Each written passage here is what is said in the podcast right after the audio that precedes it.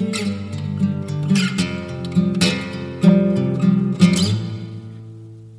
んにちは、小川です。増量企画ということで、えー今回もよろしくお願いします。よろしくお願いします。はいえー今回第6回目ということで、えー撮っていきたいなと思うんですけど、まずあの振り返りというか、えー前回どんな感じだったかっていうところを振り返りつついこうかなと思います。で、第5回は、まあ、去年の12月の終わりぐらいにえー起きましたよと。で、はいえーまあ、その時体重71ないぐらいですね。で、なかなか思うように時間が取れなくて、えー筋トレあまりできずというところですかね。で、えーそうそう、その写真送って、音声撮った後に撮っていただいた時に思ったんですけど、僕足がちょっと立派になったなと思ってました。あありがとうございます。はい。で、えーまあ、12月はそうですね、1回ゴートレして、えーで腹圧大事だよって話をして、であと、生体の話なんかもして、えー1月はトレーニングと食事の回数意識したいなっていう話をしていたという感じですかね。はい。はい。で、えーそこから約1ヶ月経ったわけですが、お正月とかいろいろあったと思います。えーどんな感じだったかというのをお話しいただければなと思います。えーっと、単純にまあまずその今の状況からお伝えしますと、まずはい体重が今72キロぐらいで、はい横ばいかちょっと増えたぐらいはいほぼほぼ横ばいですね。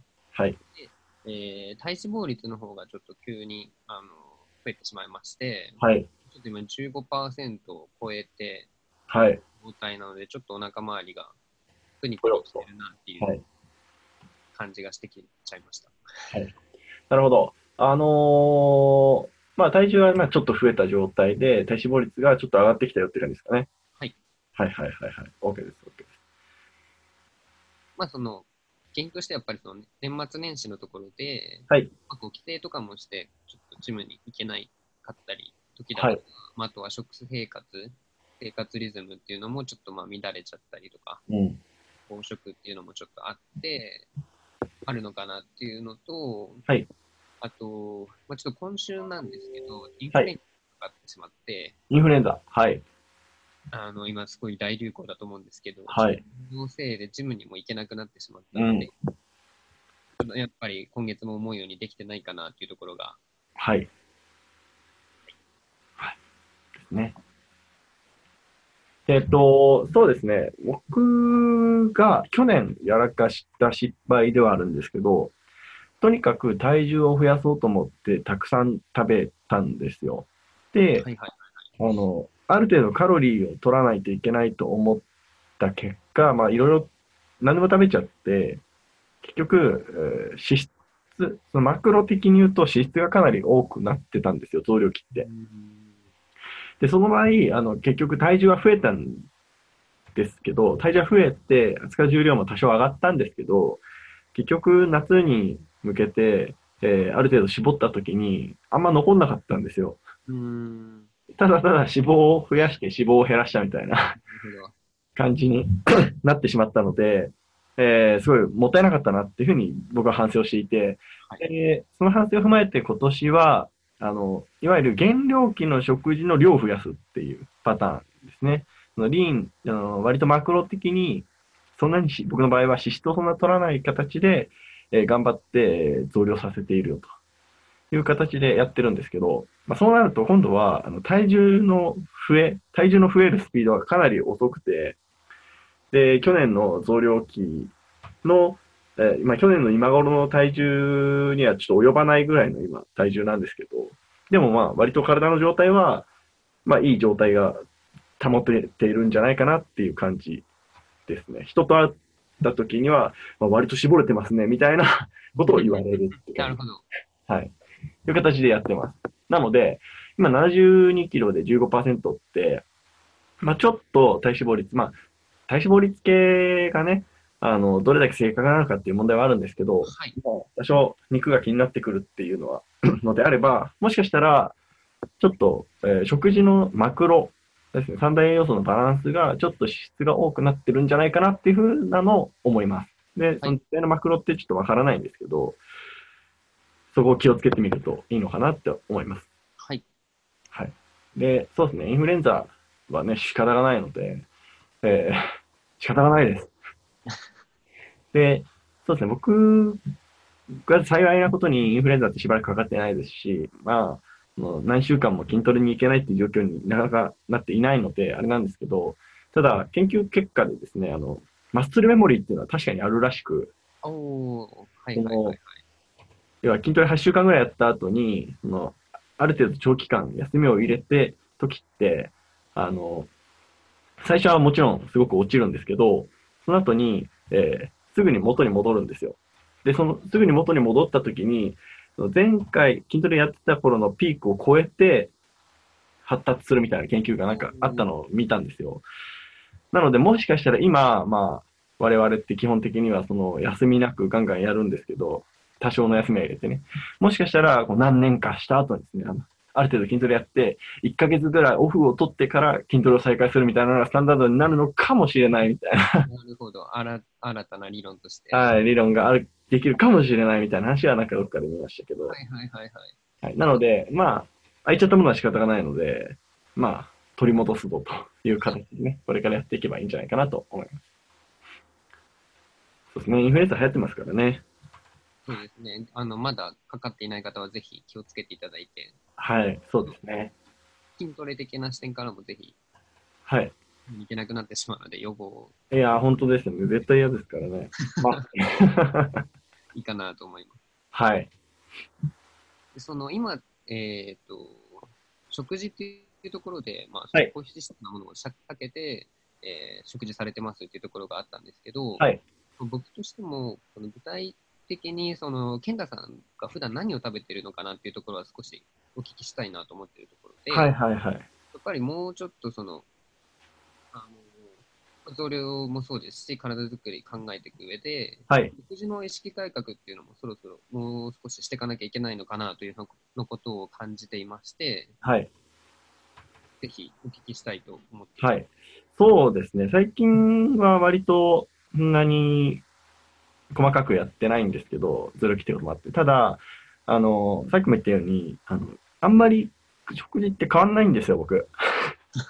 家料機でも兼料機でも、あの、ちょっとボリュームが変わるかなって感じで、でき意識してるのはとにかく、その、なるべく脂質は取らないでおく、炭水化物もしくはタンパク質で、えーカロリーを取るぞっていうのを意識していて、まあ、単純に米をたくさん食べたりとか、はいあとは肉も普通に鶏胸肉食ってることが今でも多いですし、最近は鍋寒いんで、はいはいはい。して、野菜わって入れて、鶏肉わって入れて、米と一緒にこうガリガリ食うみたいな。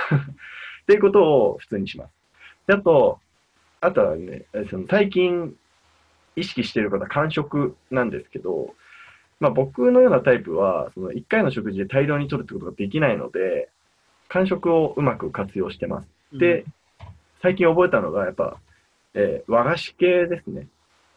その、いわゆる生クリームとかってやっぱりすごく脂質が高いので、なかなか取らないようにしてるんですけど、あんこであるとかっていうものをかなり取ることが多いです。最近で言うと、まあ和菓子じゃないですけど、あんパンとかよく食べますし、はいはいはいはい。で、その薄皮あんパンみたいなのあるじゃないですか。山崎から出てる5個で100円ちょっとみたいなはい。はいはい。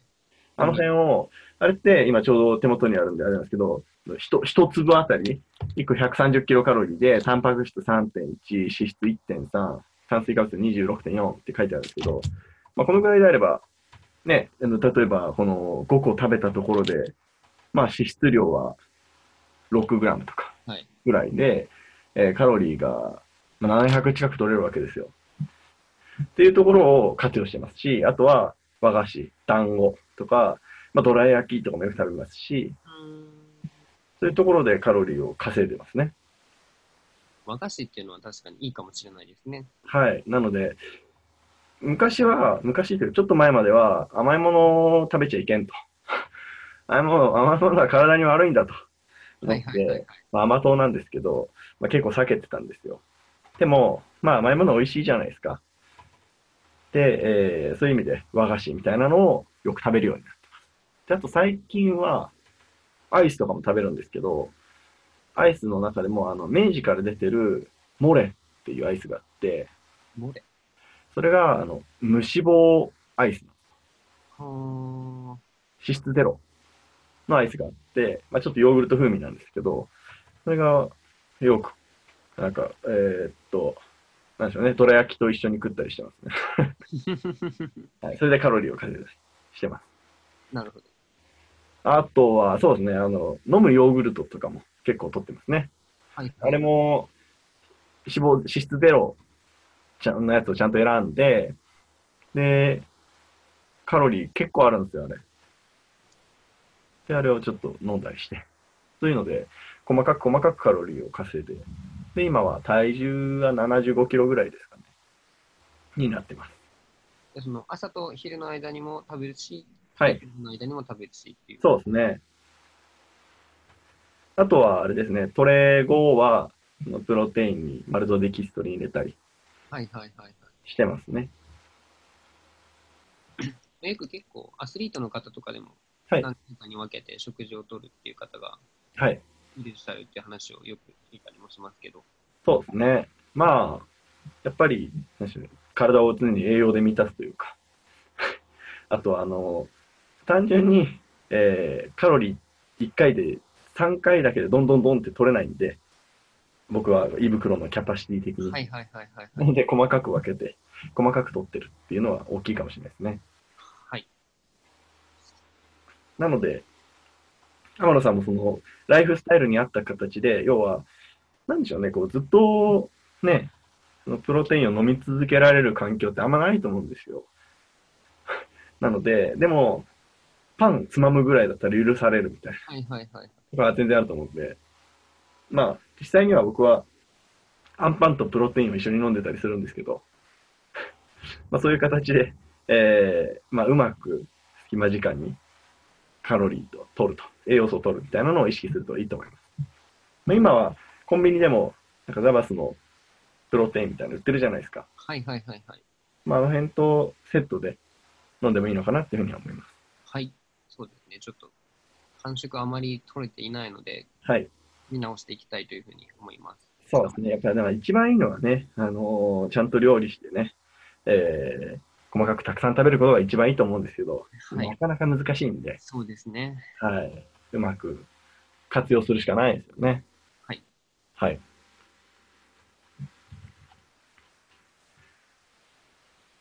食事の話ですよね。ね。まあそんな感じですね、食事に関しては。ありがとうございます。はい。まあ、トレーニング的視点で言うと、はい。まあ、ちょっと今お休みのところであまり、あの間が空いてしまっているというところであまりこう反省するとかこう分析するところが少ないんですけれども、はい。えっ、と、まあ、ちょっとその、でジムに行けないながらも、はい自宅でできることってことで、はいあの、パワープッシュアップっていう器具を使った腕立て伏せを一応家ではやるようにしていて、はい。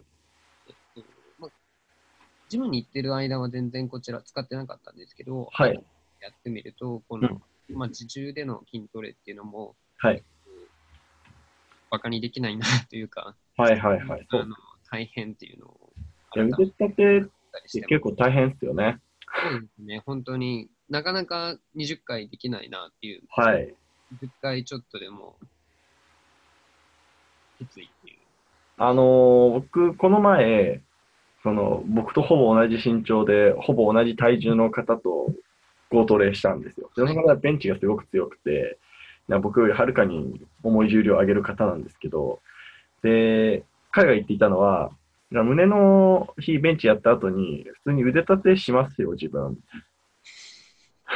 その、要は、より追い込むというかね。はいはいはい、はい形をするために腕立ても全然しますよって言っていたので、かなり、ね、実際やってみると、つかなかなかジムでトレーニングしてる人って、まあ、僕がただそうだだけかもしれないですけど、あの腕立てしないじゃないですか。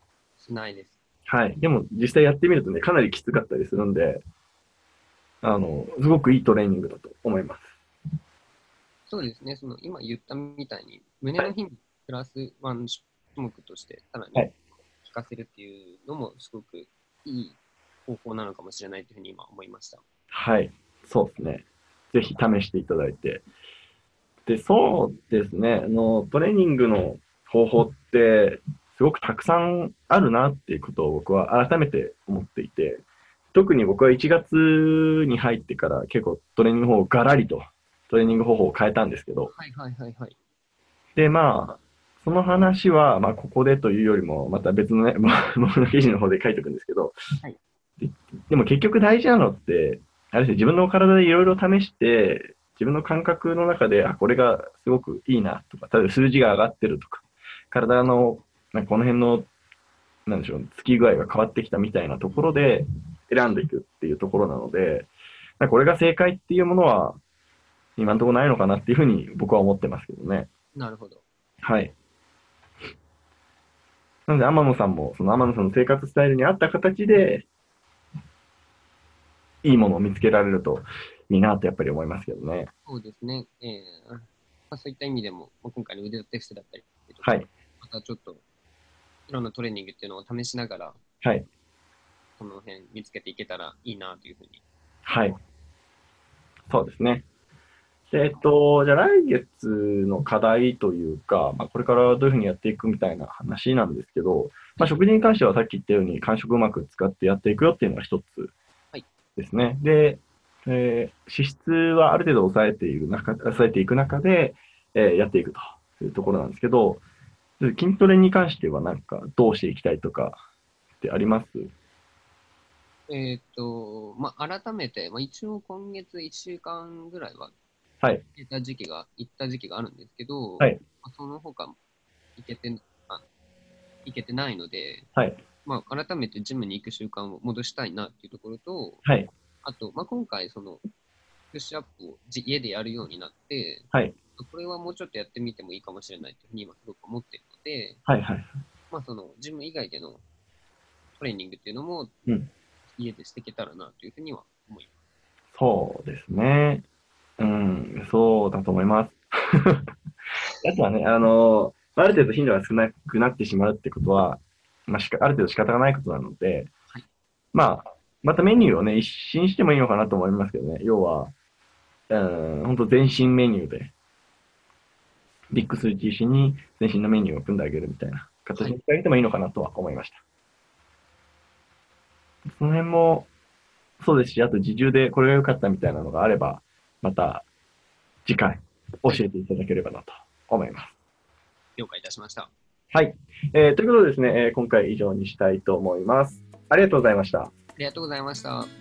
音声を最後までお聞きいただきありがとうございますこの音声には別途写真付きの記事も用意しております Google などの検索エンジンでカタカナでリザルトブログと検索いただき該当記事をチェックしてみてくださいそれではまた。